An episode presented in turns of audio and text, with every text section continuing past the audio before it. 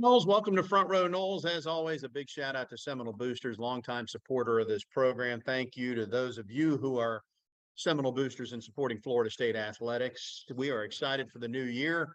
Annual fund, Bowden Society, Coaches Club, all almost to goal. So if you haven't stepped up already, I invite you to do so. And again, thanks to, to Seminole Boosters for supporting Front Row Noles. With that said, and without further ado, here's this week's show. Broadcasting from the Prime Meridian Bank Studios in the capital city of Tallahassee, this is Front Row Noles with Tom Block and Keith Jones. Front Row Noles is brought to you by Hobson Chevrolet of Cairo, Georgia. Get your best deal the Hobson way. Good day, everybody. Tom Block, Keith Jones. We welcome you to Front Row Noles. KJ, I'm a little better rested and recuperated uh, than last we talked, but uh, still basking in the glow of what was an impressive Florida State win. And the polls seem to reflect that as well as FSU is up in the polls this week. Uh, I, am going to view it as a as a buffet, as a as a as a meal. So we, we had the the great appetizer because you had Renegade and and Osceola in Orlando. Then you had the the feast, which was FSU defeating LSU. Then you had a, a little bit of a dessert uh, not to pick on them, but our, our friends from Clemson kind of stubbed their toe. Uh, and then he had a nice port wine to finish things off. Uh, FSU number four in one poll, number five in the other, as we head into the Southern Miss game. So, uh, from a culinary standpoint, it was an outstanding, outstanding experience. That was a lot of sophistication coming from you, KJ. I, I appreciate the uh, the analogy there. The only thing is, it's the first week of the season, and so I'm not really sure how fat and happy we should be getting, even though the team looked good for one game. You know the deal. You got to play a bunch more. You want to? Do you want to discuss the Clemson game at all, or you want to table that? Maybe we'll get to that later on. Let's we'll get to that later on. We'll get to that later on. It's it's unfortunate, you know. It, again, I go back to stuff stuff our our listeners have heard heard me talk about.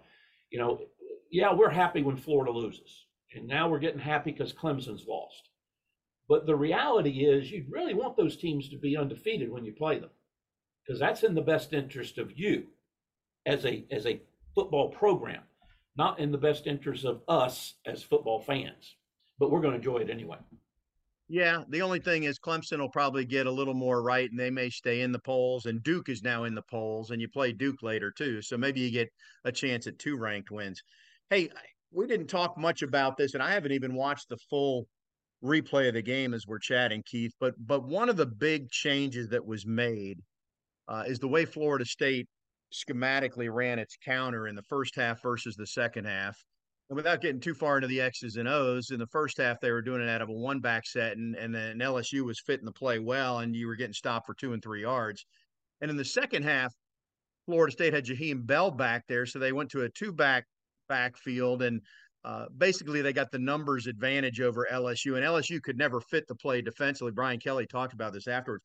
My point is, Keith, you know that Mike Norvell and Alex Atkins were aware that they could make that switch probably in the second series of the game, and the team could execute it. But they waited until after halftime, i.e., after LSU had an extended break to defend it, and then they pulled it out in the third quarter. And so uh, I mean, that's just one of those little nuances of the game. We're not going to tip our hand in the second quarter so they can spend halftime explaining it to their team. We're going to wait till the third quarter, and LSU could never figure it out. You know, we, we've talked about for years now how you'll run a play and run a play to set up another play. That's been around football since there's been football. But with the sophistication, and again, we don't want to put too much, you know, genius cap on Coach Norvell and Coach Atkins, but it is that sophisticated that you may wait, even though you see something you can take advantage of, you may wait until after halftime to install it because you don't want to give them the opportunity to make any adjustments. In game adjustments have to be made on the fly. Halftime adjustments are a little more relaxed, a little more time. You can get on the board, you can get everybody together, you can draw everything up. It's just a different environment. Uh, how unbelievable is it, if in fact that was the case, and we're assuming it was, that you would table something to take advantage of it in the second half? Yeah, I mean, it's possible that it took the coaching staff coming together at halftime and say, "Hey, what can we do?" And somebody says, "Well, let's do this." And they did make the change at halftime, but those guys are smart enough. They were all talking about it. Knew they probably knew about it going into the game. Let's open this way, and we'll see if let, us try to get it blocked up this way and see if LSU can handle it. Then a couple series in, they figured out LSU can handle it. They just waited to pull the ace out until halftime. And here's the other part of it, and, and your colleague, our colleague, William Floyd, would be the perfect one to tell you about this. A running back blocking is a different scenario than an offensive lineman blocking. Number one, they don't take up as much space, so so you, you can create a little bigger crease. Number two, that offensive lineman, particularly when they're pulling, they're going to be blocking a, a half a yard down the field. A running back's going to be blocking a yard and a half down the field because they're quicker. And so just the whole dynamic changes ever so slightly. But in between the tackles, that's all you need. That's all you need. And so well, uh, it, it may not seem like a big deal, but it's pretty significant it, it was a big deal. Uh, so Florida State, as you know, gets the win. They're into the top five in both polls. We'll have our Osceola insider Bob Ferrante join us next, and we will uh, continue to look back at the uh, the big night that was against LSU. So stay with us as we are just getting started here on Front Row Noles. Front Row Noles is presented by Hobson Chevrolet of Cairo, Georgia. Get your best deal the Hobson way. Now back to Tom and Keith. Welcome back to Front Row Noles. A lot to continue the conversation about related to Florida State football and the great showing against LSU. So let's go ahead and open up that Earl Bacon Agency hotline, the Earl Bacon Agency, ensuring your future together. And say hello to our Osceola insider, Bob Ferrante, who joins us right now. And I should point out, if you don't subscribe already, the Osceola is running a special this week. Conveniently, I'm sure it's just coincidental, Bob, that uh, 4524 is the cost $45.24 and 4524 is the promotional code if you want to just go subscribe. That might be related to the score on sunday night i'm just guessing? Yeah yeah D- distant cousins but uh, i think jerry had that as his score prediction had that promo code ready to go uh, late sunday night. Did he really have that as his score no. prediction?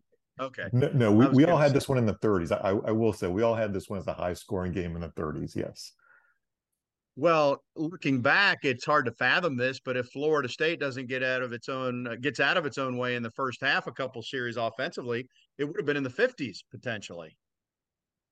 You know, that first half, it, it was both, um, I think, electric and maybe frustrating if you're watching it from the Florida State standpoint, because yes, you see those three drops. I mean, the stalled drives, you see the the missed tackles, some coverage busts, but it, you felt like Florida was really in it, and the crowd was in it, and those fourth down stops, and but yeah, I mean, Florida could have put up, like you said, fifty. This is an offense that scored thirty six points per game last year. I think best in the ACC, top twenty nationally. You almost feel like against, um, honestly, lesser defenses than LSU that that you can almost name your point total, or go into that second half later on and put some of the backups in and get them some time too. So good good problems to have. Yeah. I'm the proverbial old guy in that I'm going to ask the question that I know no one knows the answer to because it hasn't been looked up yet. But one of the numbers that jumped out at me is you score 45 points and it was either 64 or 67 plays. You know, offenses these days are running 80 and 90 snaps.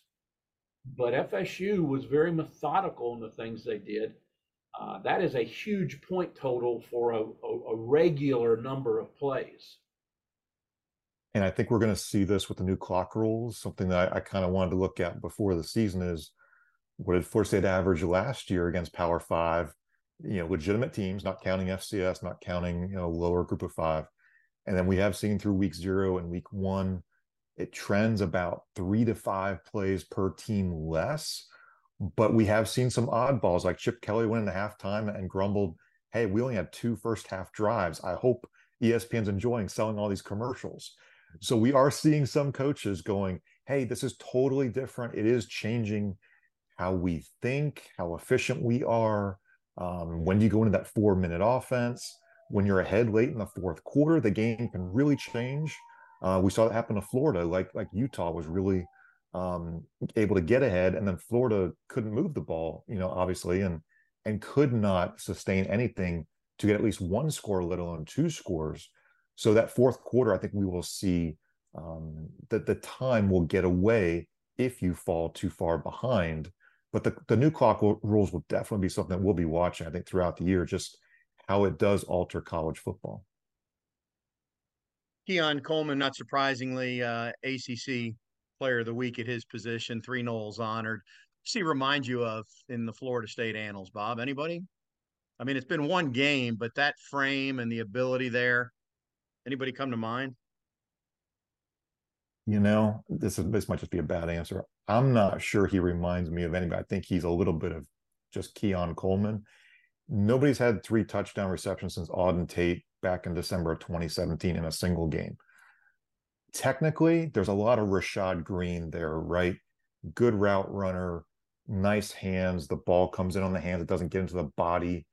He can go up and get the ball, sort of like the great jump ball receivers of Florida State history. And, you know, we can think about a Greg Carr, an Andre Cooper, a Kelvin Benjamin. There's a little bit of that way they can elevate and control the body. This guy is going to be here about four more months. It's going to be fun to watch. I think we all know he's off to the NFL. Uh, defenses will adjust. I, I think he had essentially one-on-one coverage on all three of those touchdown plays, but there were some missed tackles there on that first one. The second one, you high point it. He's just to be a really, really tough coverage matchup. And oh yeah, if you try to focus on Keon, there's Johnny, there's Jaheim, there's Kyle, there's the run game. There's Jordan potentially running it. it. It's a really tough offense to stop. It's a really fun offense to watch. I'll tell you who he reminds me of. He reminds me of uh, a 40 year younger Ron Sellers. Because Ronnie had that size, he had those hands. Now, he wasn't as fast as Keon is, but in an era when nobody was throwing the ball, you know, he racked up some pretty impressive numbers. Uh, and just his size and, and you know, the physique. And Tom, you you've mentioned this several times. The first time that that you met him or encountered him, you you really weren't sure who he was until you figured him out, and then you went, wait a minute, that's a that's a fifth year NFL guy.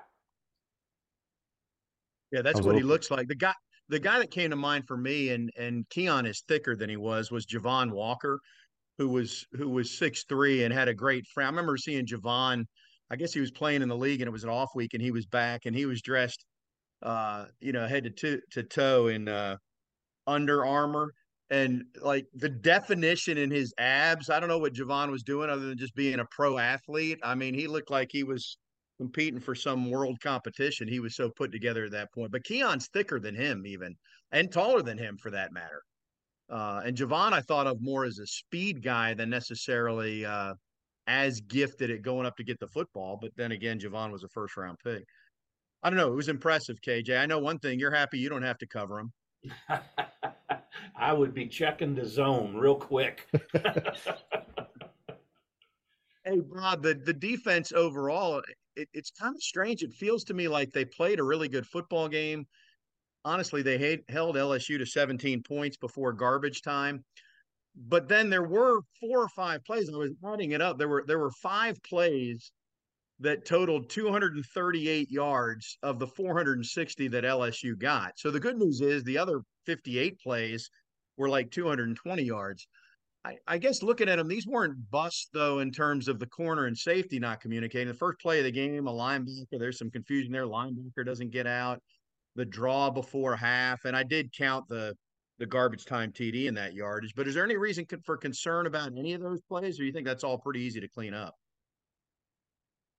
You know, I think it's a combination of factors. I think LSU's got some really good skill players.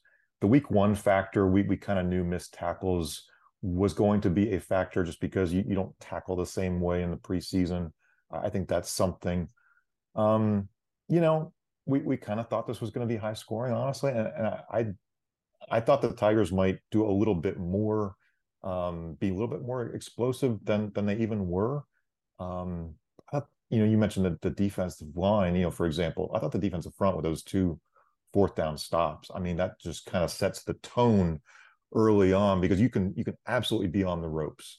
And at that point, um, you know, we, we're in a closed-in press box, but the Florida State fans, the the marching chiefs, you felt the energy from that crowd on, on that fourth down stop. So it just was able to, you know, I think make LSU's life pretty miserable going down into that end zone. Tommy, bail me out. What was the game out in Kansas City uh, early in the season with the I- 27 Iowa play State. fourth down stop? Iowa State. You know, this, you know, we'll never know until we get to the end of the season. It's way too early to predict. But that, that fourth down stop and then a second fourth down stop, we may end up pointing to that and saying that that's when this this Adam Fuller, Randy Shannon defense did in fact take it up to another level. Well, the game you're thinking of is Iowa State was in in 2002, but you're thinking way back to '93 when they had the goal line stand against Kansas, and it was the springboard for that team that uh, Yes. be- became a national champion. On that, that was like 11 or 12 plays they stuffed them at the goal line. Yep, I, I'm, I'm sorry, I did mention that. It was in, uh, it was in New England. Kansas City, New England, it's close enough. Bob, what else? Uh, you, you know, the, the offensive line. So Bless Harris was named Offensive Lineman of the Week. Uh, Jordan Travis, by the way, gets ACC Player of the Week honors too. So those are the three Noles that are that are honored. Those two and Keon. Uh, Bless Harris went in, didn't start. Was that, as far as we know at this point, was that just a personnel decision, a matchup decision? Was that a, a injury setback for for Robert Scott, or do we not know? Yeah, I think it was part of the rotation to some degree, just because we knew eight to 10 guys might get in there. Keiondre Jones played the whole second half, for example, too. Um, I, I did notice pregame, you know, Robert Scott's ankles were really, really taped. So I, I think he he might have been going through a little bit something there. But great to have this kind of depth. Uh, again, we haven't seen this many offensive tackles who, hey, you know, you're you're maybe shifting guys all around in past years. This year, you've got Robert Scott, you've got Bless Harris. Um, you know, we've seen Jeremiah Byers now one game. We may see some more Julian Armella down the road when you get to these blowout situations potentially. Southern Miss, um, you might see more second team offensive linemen. So I thought it was a really good offensive line game uh, from the standpoint of no sacks, two straight years, no sacks by LSU against Florida State. So credit to the offensive line, credit to Jordan Travis and the escapability, and, also to the second half, the way that the the OL um, cleared some run lanes a little bit differently with that that two back set, a little bit more Jaheim Bell as a blocker, kind of just just different strategy, different personnel there.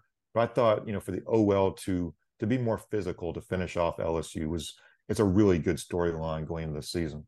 You know, Alex, Coach Alex Atkins, in his comments after practice on Tuesday, uh, was asked about that and, and said that they had a plan going in. In other words, he used this illustration. And if you've ever been on the sidelines, Tommy, you've seen this for three decades now. When a, when a segment coach comes over and goes, I'm pulling you and I'm putting Tom in, you always get a reaction. There was a plan going in. So when he went over, went over and said, You're going out, and Bless is going in, or you're going in, and this guy's coming out, there was no conversation. It had been pre planned up to a degree, up to a degree. Uh, I found that very interesting because that type of candor doesn't always uh, exhibit itself on the sidelines. I f- I find it interesting, and we've talked about this, that uh, for so long you just didn't mess with the offensive line. You talked about continuity and communication. But defensively, we know none of Florida State's D tackles played more than 30 snaps. You know, they got they're rotating six guys in there, 25, 30 snaps apiece.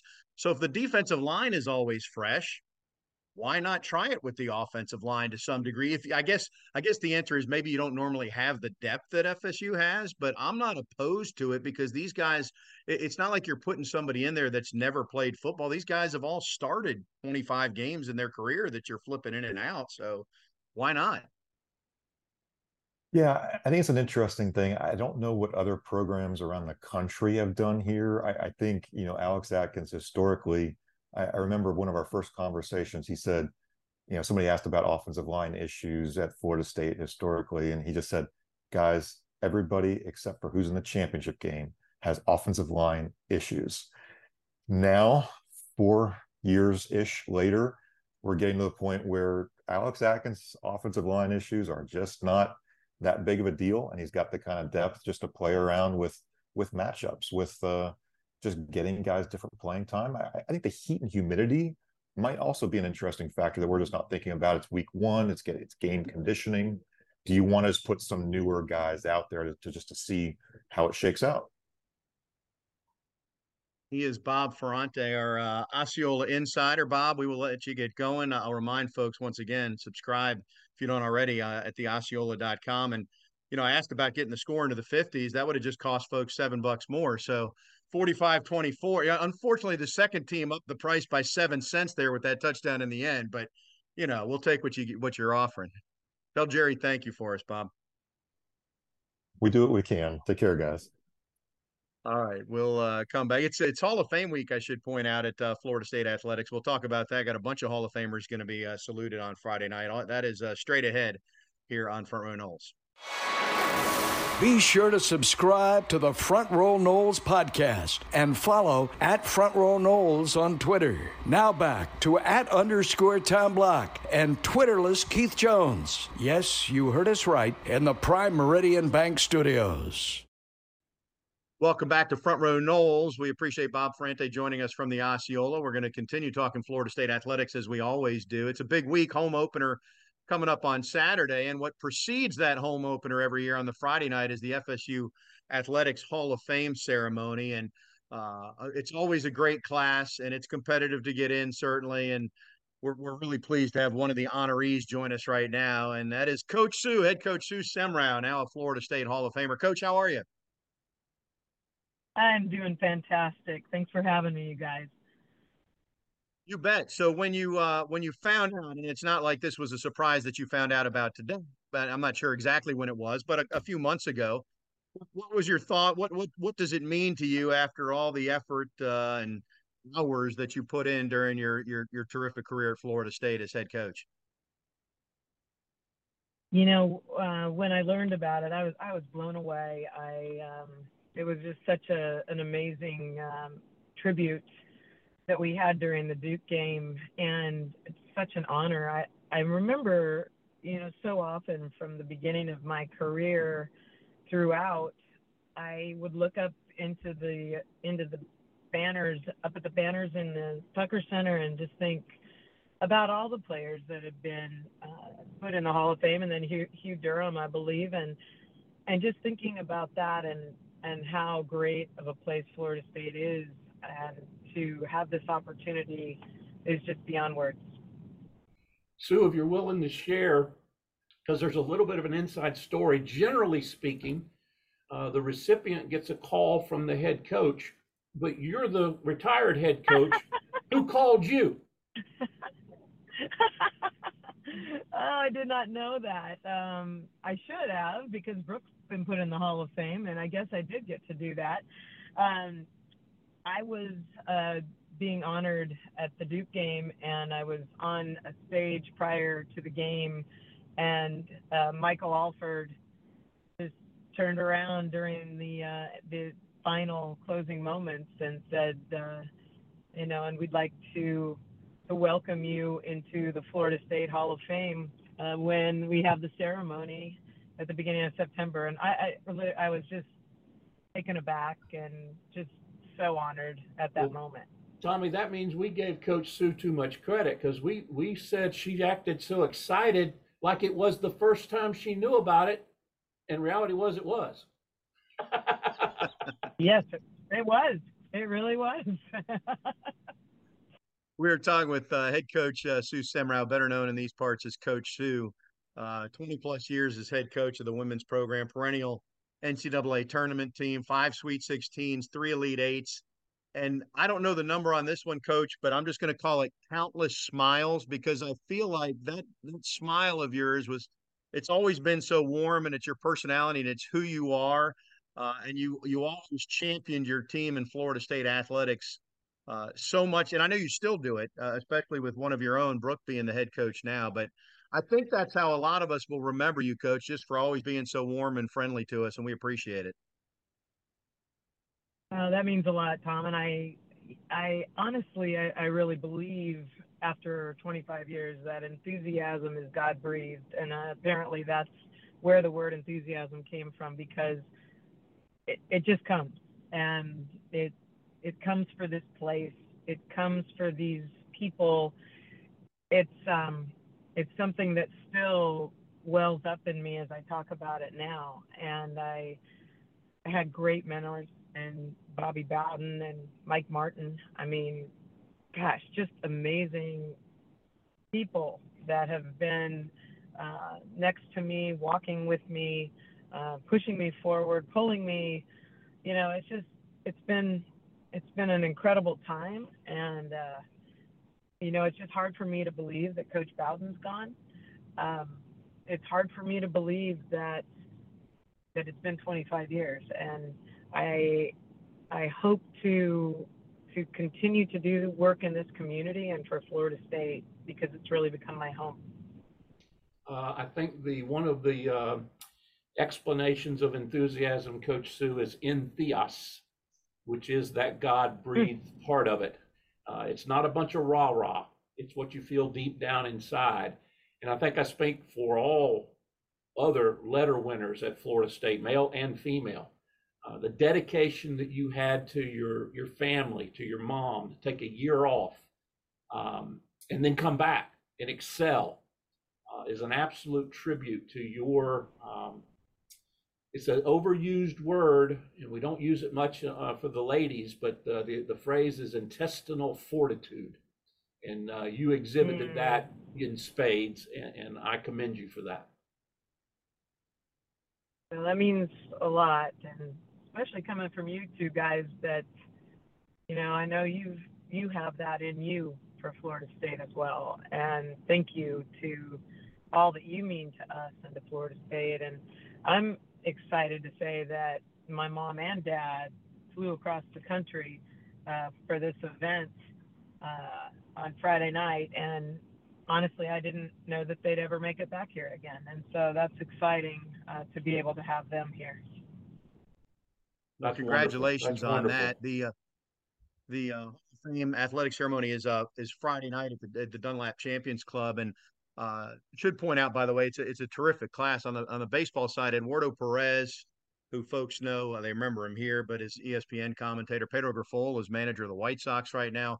Ricardo Chambers was a track star. Leslie Malerich from softball. Tiffany McCarty and Kelly Rowland from the soccer team in its earlier years, and uh, Rodney Hudson, who may be a Pro Football Hall of Famer one day, and then Dr. Francis Cannon all, also being honored with the Moore Stone Award.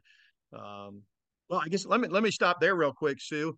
Uh, any thoughts about that class that I just mentioned? I mean, several of them overlap certainly with your coaching tenure, even though they weren't in your sport. Oh I'm sure God. you interacted with them and Dr. Cannon as well. Oh gosh, yes, and you know, I just think about what these athletes go on and do. It's you know, it's just so much about the person at Florida State. It, the athletic honors are one thing, but it's the people that you're surrounded with day to day. Uh, they just they encourage you, they hold you accountable, they challenge you, and you know those athletes were with fantastic coaches that really led them into an amazing uh, career, uh, not only during their time at Florida State, but obviously professionally. And I'm I'm so fortunate to have been one of those coaches that had a chance to impact lives. Now, Coach, we, we will acknowledge that you are retired as the head women's basketball coach. Uh, but the the coach Sue I knew know is never going to retire. Retire. So catch our listeners up on what what you're involved with these days. Well, it was really important to me that I learned a new pace of life. I, I feel like the coaching world now, uh, quite honestly, from my perspective, is becoming for the young. I mean, there's, there's a lot more uh, social media that needs to be kept up with. Uh, obviously, we've talked about the transfer portal, NIL, that recruiting never stops. I was excited to have an evening off when I first retired, and I think I wanted to make to create that, and it took a long time. It really did. I always felt like I needed to be somewhere that I wasn't, and you know, it just was a shock to my system. Um, but once I settled in, I, I, decided I wanted to look at things. Uh, they say that you try to tackle things that you hate, and there's some things that I I don't care for. Uh, one of them is the the youth girls basketball in Tallahassee is so small uh, that I don't feel like we we're developing that as a sport that they can enjoy and excel in here in Tallahassee. They don't have enough opportunity.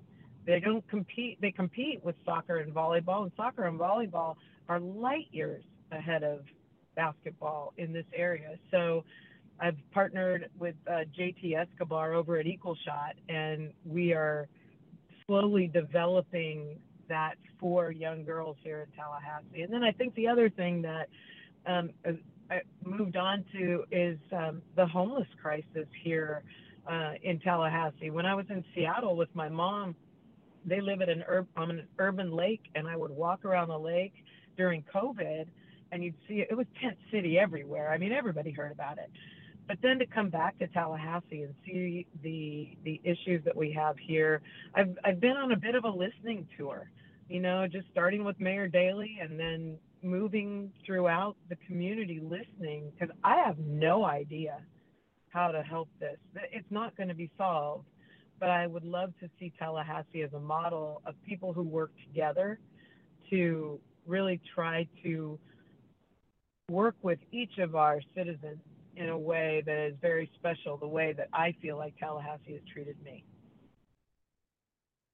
You're to be commended for for your efforts, and good to know that uh, you're you're putting your time into important issues like that, Coach Sue.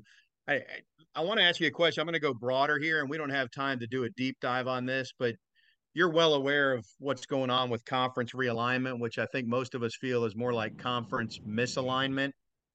And I, am just curious, as someone, yeah, you, I mean, you talked about it being a, a young person's game as, as far as a coach.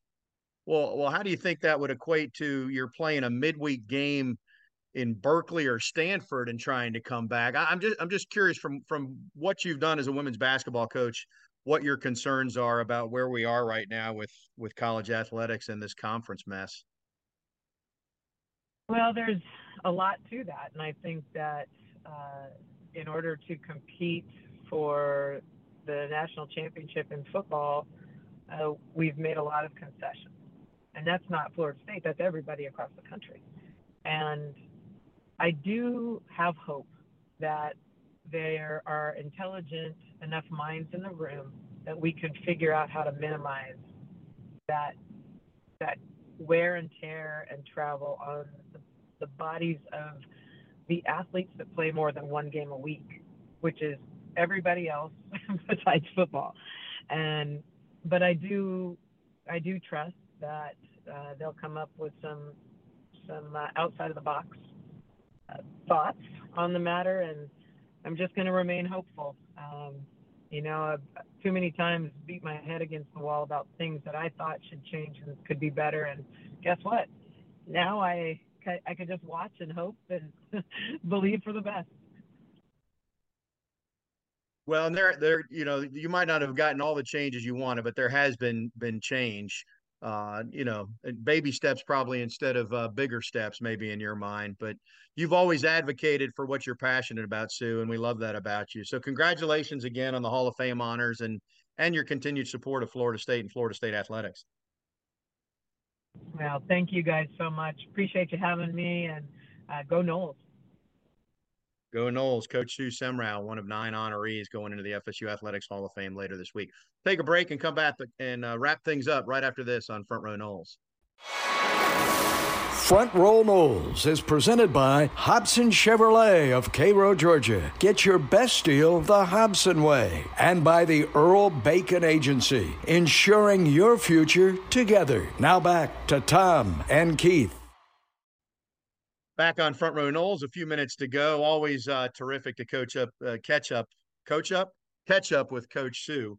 Uh, sounds the same, maybe a, a, little bit less caffeinated and a little more relaxed in retirement, but still the same person there, KJ. Well, and you know she's going to be involved in, in one or more things, two of which she had already talked about. Uh, you know, you you kind of closed the uh, conversation um, hitting on what is a nerve for a lot of the the coaches that deal in whatever the politically correct term we're supposed to use, Olympic sports or not as gener- revenue generating or you know whatever we're supposed to say. Um, and Sue was an absolute fierce advocate for um, her program and wanting to be uh, funded correctly and appropriately. Uh, and it, it, it, wear, it wore on her because it was a constant battle. She would tell you that. Um, and it's, it's just somewhat of the reality of what we live in. Uh, but her passion never waned and her, her, uh, her uh, doggedness never, uh, you know, she never turned the screws back. And so she consistently and constantly fought for her program and she delivered results. And so uh, I, my hat's off to her. She's one, without question, one of my all-time favorite coaches. She's, she's right up there with Coach Bowden for me. I didn't have that much interaction with her, uh, but I I was a huge fan of what Coach uh, Sue was able to do. Well, and and we I'll just say this, and then we'll, we'll move on, Keith. I mean, the elephant in the room, and you're right. I, I wrapped up the conversation before we went there the $30 million revenue gap that Florida State's facing or the ACC is compared to the Big Ten and the SEC, I think you and I probably are on the same page that the reality is Florida State could find enough dollars to fund its football program and still compete at a high level, but it's going to be at the expense of sports like women's basketball and everything else. And that's why it's so critical that you do find more revenue. Uh, again, that's people know this or tired of hearing about realignment. But by the way, Keith, since last we talked, Stanford, Cal, and SMU are officially in the ACC. Have you noticed we didn't even talk about that? I've gotten a sneak peek, by the way, of next year's football schedule, KJ, in light of Florida State not being so quiet, shall we say, about how they feel about the conference distribution.